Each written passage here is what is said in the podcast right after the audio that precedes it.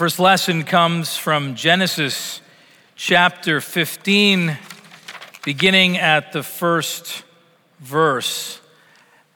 After all these things, the word of the Lord came to Abram in a vision Fear not, Abram, I am your shield, your reward shall be very great.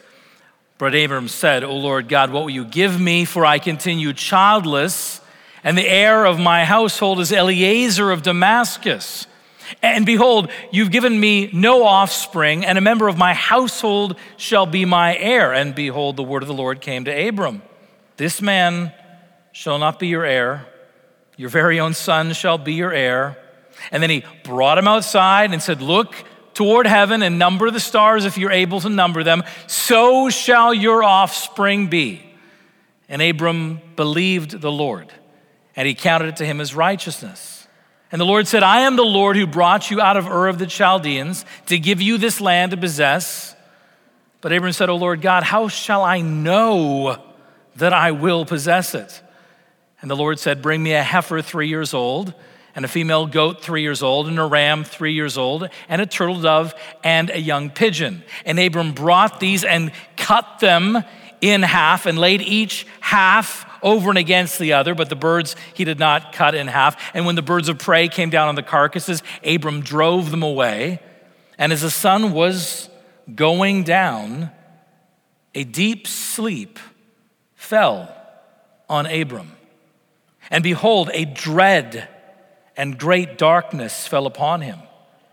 And the Lord said, Know for certain that your offspring will be sojourners in a land that is not their own, and they shall be servants there, and they shall be afflicted for 400 years.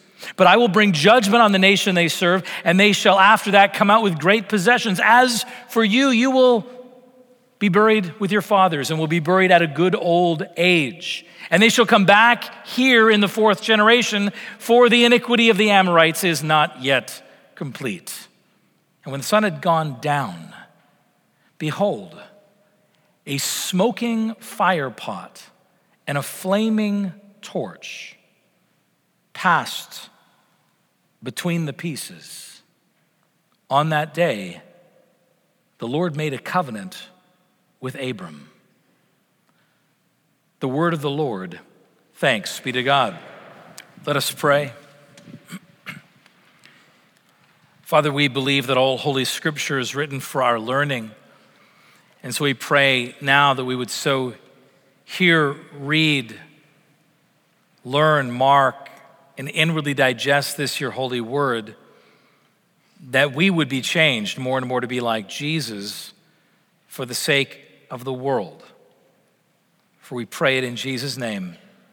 Amen. I invite you to be seated.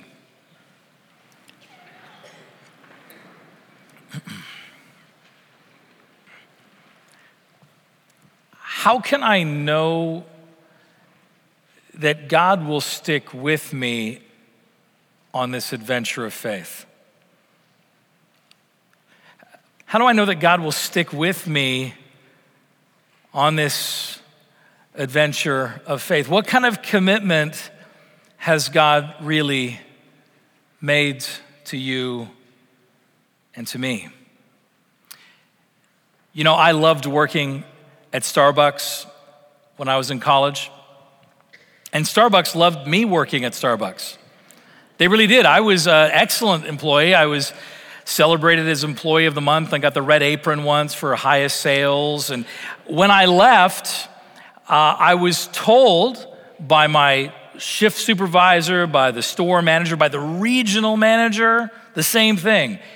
You can come back anytime you want. Your job is secure. You come back and we'll hire you on the spot. Just make the phone call. It was a guarantee.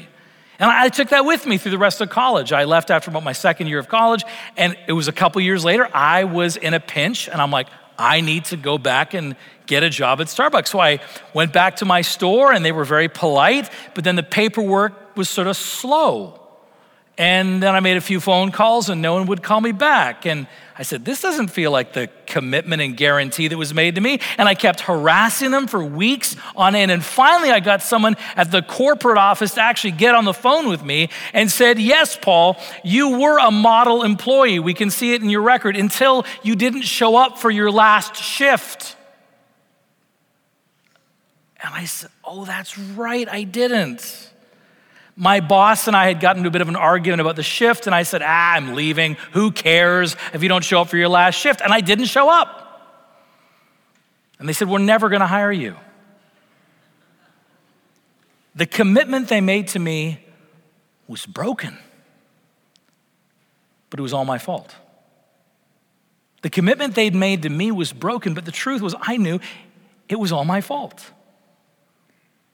So, as a person who on a daily and weekly basis can so readily ruin everything and be unfaithful, I ask again, how can I know that God will stick with me on this adventure of faith?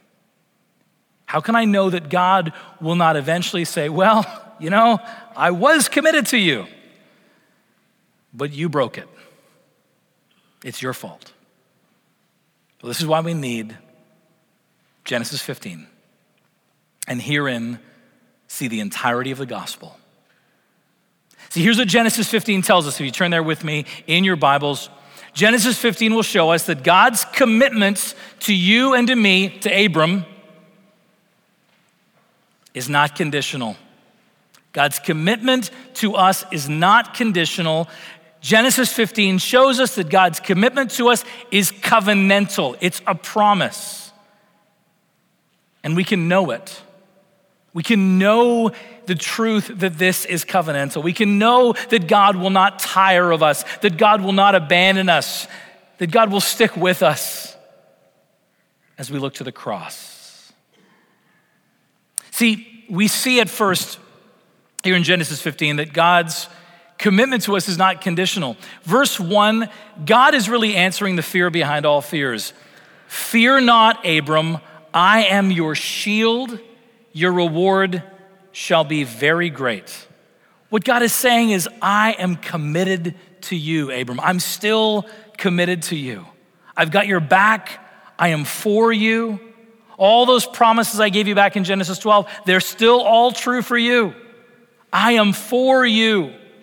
See, the fear behind all fears is what? The fear of death? No, even worse, the fear of abandonment. The fear behind all of our fears is the fear that somebody who has promised to love us, who's promised to stay with us, will in fact turn from us and abandon us. And the worst part of it is, it's not even that we'll just blame them. We'll end up blaming ourselves. We'll be like, yes, yeah, see, I know, I, I was just too much, or I wasn't enough. You know, Abram can see in verse 2 and 3, he lays out all the problems that are in front of him. These great promises back in chapter 12 I'm going to give you land, I'm going to give you offspring, and I'm going to bless you. Abram says in verse 2 and 3, Oh Lord, what shall you give me? For I continue childless. All these years later, since you told me, I'm still childless. And a member of my household, Eliezer of Damascus, one of the servants, will I guess be my heir. What Abram is saying is everything in my life, oh God, right now is looking like maybe the promises you made to me are not going to come to pass. And maybe, oh God, it's because you're having second thoughts about me. I mean, I, I get it, God, I'd have second thoughts about me too.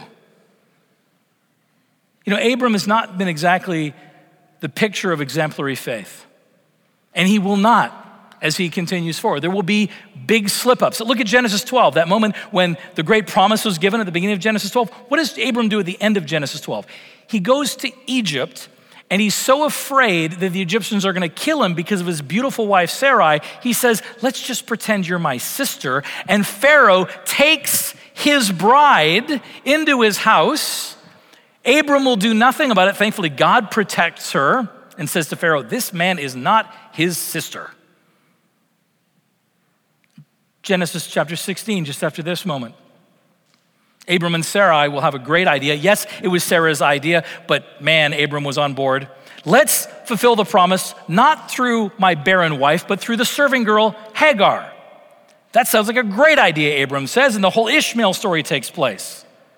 Chapter 20, if he didn't learn it in Egypt, now Abram is going to run into a king named Abimelech. And again, he's freaked out about his beautiful bride and says, Remember Egypt? Let's do this again. You be my sister. Abimelech takes her in the house again. God protects her, not Abram protects her. I mean, this is why we need to recognize that when we look at these characters in Scripture, our job is not to try and become like these characters, right? But learn from them. My wife does not want me to be like Abram. the only hero of Scripture is the Lord. Abram is laying out his honest concerns before God. God, it looks like this isn't coming to pass. And I get it if you've had second thoughts about me. I'd have second thoughts about me. Friends, this is the world we live in more and more. Commitment just doesn't seem to be what it used to be, does it?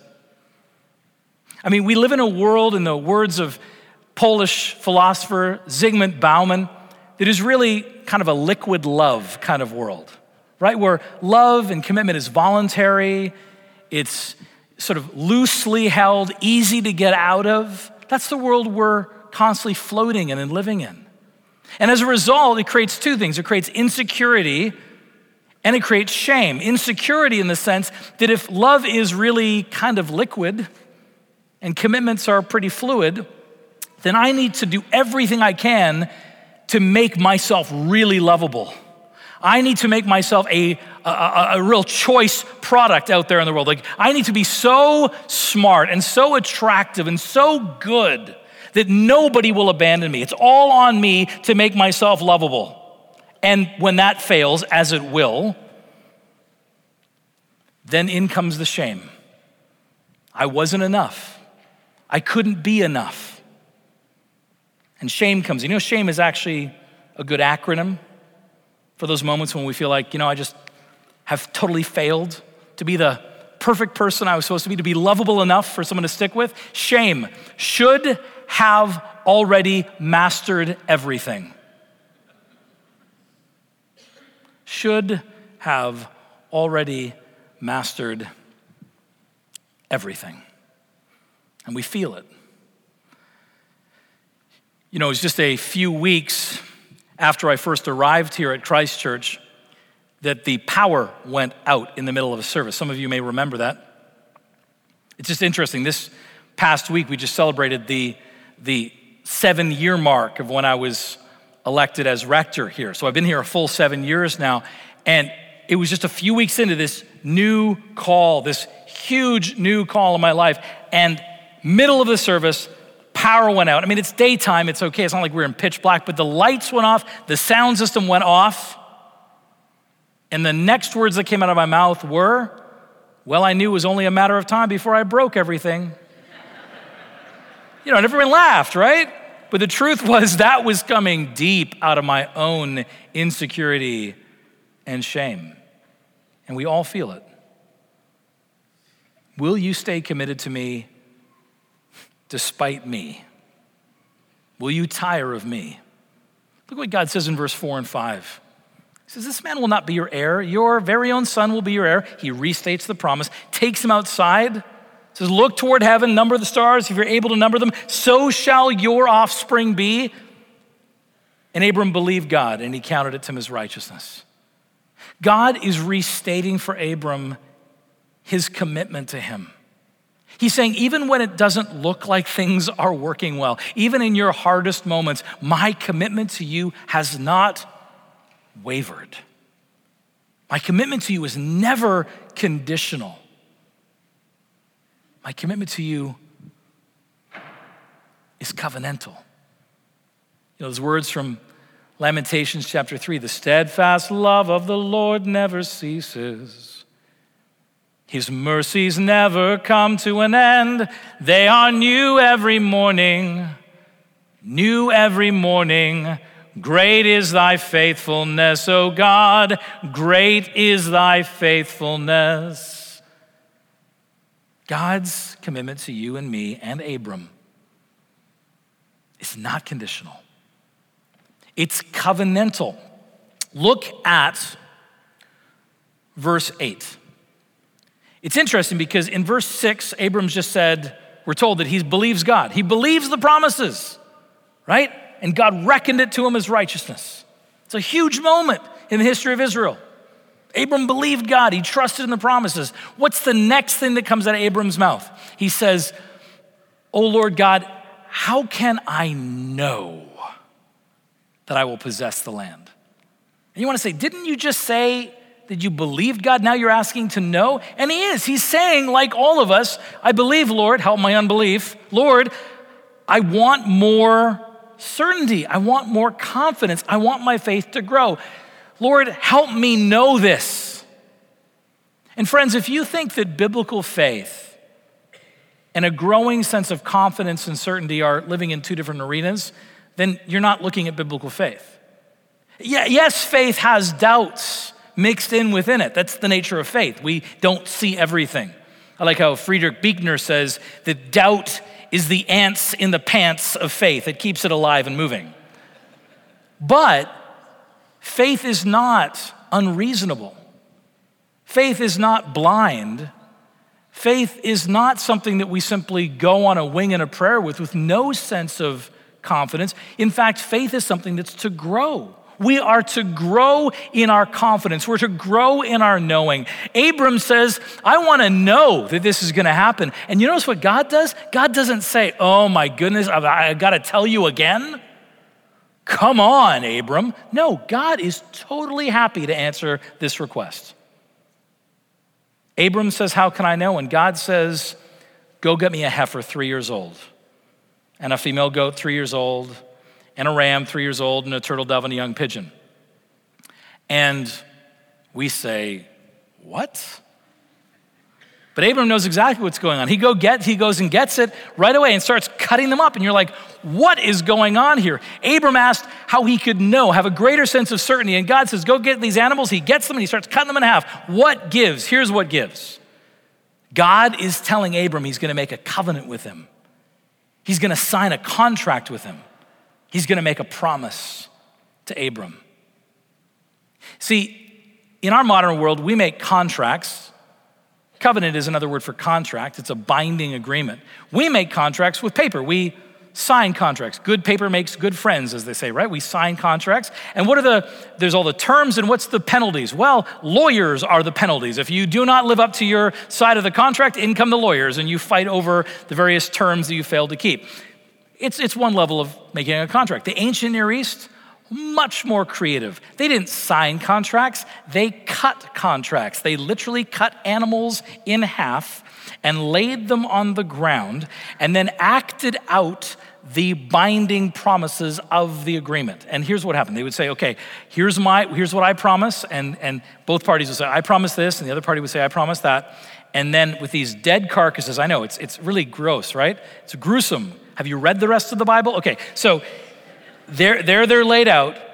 We both make our promises, and then what happens? Both parties act out the covenant. They walk between the carcasses. It's like this sort of gross little processional that goes back and forth. And what they're saying is if I do not keep my end of this covenant, may I be like these animals dead at my feet, dead, destroyed, and gone. They're invoking the curse of these dead animals, the blood of these animals on themselves. If I do not keep, if I do not live up to my promises, may I be dead like these animals on the ground. Whew. Makes a big impact, doesn't it? Sort of scares people into obedience. But this is what it means to make a covenant. And you know what's amazing is God is willing to make a covenant with us. God's willing to actually condescend to us and say, All right, you want to know? Let's make a binding covenant. You know, when our kids were little, I learned pretty quickly that the words I promise from a parent are very dangerous, right? We'd be talking about doing something and they'd say, Do you promise, Daddy? I'd say, I promise. And then something would happen, right? And I would have to renege on the promise. And then you've got a three year old looking at you saying, Daddy, you promised. And so I learned quickly to never promise anything. To this day, my children will tell you it doesn't matter what we're doing, I will say, We'll see. That's our best intention. That's what we're hoping for. But I will not say I promise because I do not want to have another one of my dear children say, But Daddy, you promised. God is willing to be held to his promises. God is willing for us to cry out to Him, You promised. God is willing to enter into a binding agreement in such a way that just like Moses, when he's up on the mountain at Sinai, not, not the first Sinai, but the second Sinai, the moment when he, God is like, I'm going to destroy, the second moment on Sinai, God is so upset with all their pagan golden calf worship. God says to Moses, just step back from these people. I'm going to destroy the nation of Israel. And you're like, and it was a test, but, uh, and what, is, what, is, what does Moses say? You promised. You promised that you would not destroy us. You promised you would keep us and protect us and guide us. And you know what? God said, You're right. I did make that promise. God puts himself in a position with humanity where he makes promises that we can cry out through the ages, Oh Lord, you promised. And he says, You're right, I did. I have bound myself to you. God will keep his promises. And we see in Genesis 15 is he'll keep the promises even more than we would have imagined. Because here's what happens at the end of this weird covenant ceremony in Genesis 15. This is not like any other covenant ceremony we've ever seen. Because normally what happens in the covenant ceremony is this, right? As I said, both parties make their promises. Both parties then walk between the dead carcasses to declare if I do not live up to my promises, may I be like these animals, dead, destroyed, killed. Abram gets it all ready. We're going to make a covenant. And what happens? Verse 12 something strange and amazing and unbelievable happens. Two things fall on Abram. Verse 12 number one, a deep sleep falls on Abram. Now, it's actually more of an immobilization because God is still speaking and interacting with Abram, but he can't move. A deep immobilization falls on this man. Abram can't move, can't walk. And you want to say, well, he's going to have to walk if he's going to make covenant. Wait for it. It's not just a deep immobilization and a deep sleep that falls on Abram. Another thing falls on him a dread and great darkness, verse 12 says dread and great darkness. Now, some have said this is because God is about to tell him about Egypt, right? What does he follow next? He says, Know for certain that your offspring will be sojourners in a land that's not theirs, and they shall be servants and afflicted for 400 years. But I will bring judgment on that nation they serve and will bring them out with great possession, right? Some have said, Oh, the dread and great darkness is God's about to tell them about the Exodus, that horrible, powerfully horrible moment in Israel's history. But the truth is, the dread and great darkness is about another event that is coming, which is much more incredibly, incredibly horrifying than the Exodus. It's pointing to another event that will happen much later on. That the whole host of heaven gathers around this moment and is horrified at what God is about to do because Abram immobilized, dread darkness fallen upon, something bad's about to happen, something crazy is about to happen. Verse 17 a smoking fire pot and a flaming torch appear. And you say, What's that all about? Well, that's the language of God's presence. At Sinai, we're told in Genesis or Exodus 19 that when God came down on Sinai, when Moses went up to Sinai, that Sinai was filled and surrounded with smoke because the Lord had come down on the mountain in fire. And the smoke was going up like a kiln Smoke and fire is the language of God's very own presence. God descends in that moment. Abram is immobilized, great dread darkness falls, God's own presence appears in the smoking fire pot and the flaming torch. And then what happens? The smoking pot and the flaming fiery torch pass between the pieces. God walks between the pieces. And then that's it. Then it says, on that day, God made a covenant with Abram. Abram's still immobilized. Abram never walked. God walked between those pieces alone. And you've got to say, what does that mean? It means that in this moment, God is declaring to Abram, You want to know if I will ever forsake you? You want to know that, that I'm committed to you, not conditionally, but covenantally, that there is nothing that you can do that will separate you from the love of God? You want to know that? Well, guess what? On that day, God walked between the pieces of that covenant sacrifice alone, meaning, God is saying, if I should not fulfill my promises, may I be killed. But since God walked alone, he took the other half of the covenant on himself. And if you do not keep your side of the promises, may I be killed. See, friends, God walked alone that day, which means you and I can know. we know more than Abram. You and I can today know that God's commitment to us is not conditional but covenantal because we can look to the cross. See, 2,000 years after that moment, a dread darkness again fell upon the earth. As Matthew 27 says, between the sixth hour and the ninth hour, darkness fell on the land.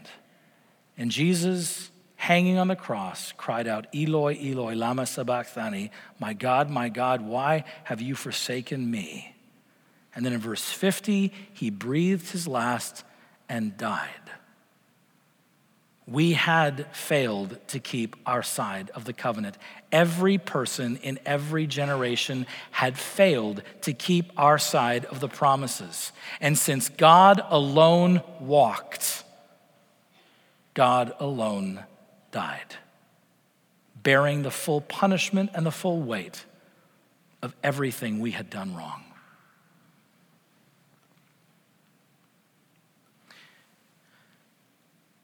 How can I know that God will stick with me in this adventure of faith? How can you and I know that God's commitment to us is not conditional, but is covenantal. Friends, Genesis 15 tells us that we can know. All we need to do is look to the cross. You know, each and every week, we come in here, we gather for word and sacrament, we are invited to the Lord's table. Each and every week, we can feel like Abram. Lord, I don't know if it's all going according to plan. I don't know if you're having second thoughts about me. And every week he brings us back in here and says, Remember.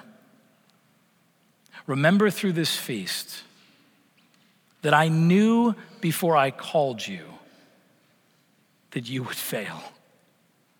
And so I knew when I called you that I alone would walk that covenantal walk, so that I alone would bear that covenantal death. And so every week, regardless of whether you walk in here feeling like I'm a winner, or you walk in here saying, I am dead weary, God says at this table, my body broken for you. My blood shed for you. The new covenant in my blood for the forgiveness of your sins. Do this to remember. Do this week after week, season after season, to remember God walked alone. God died alone. And it is upon this cross of Christ that we can know that God is committed to us. As Romans 8:31 says, what shall we say of these things? If God is for us, who can be against us? He who did not spare his own son, but gave him up for all of us, will he not with him give us all things? In the name of the Father, and of the Son, and of the Holy Spirit. Amen.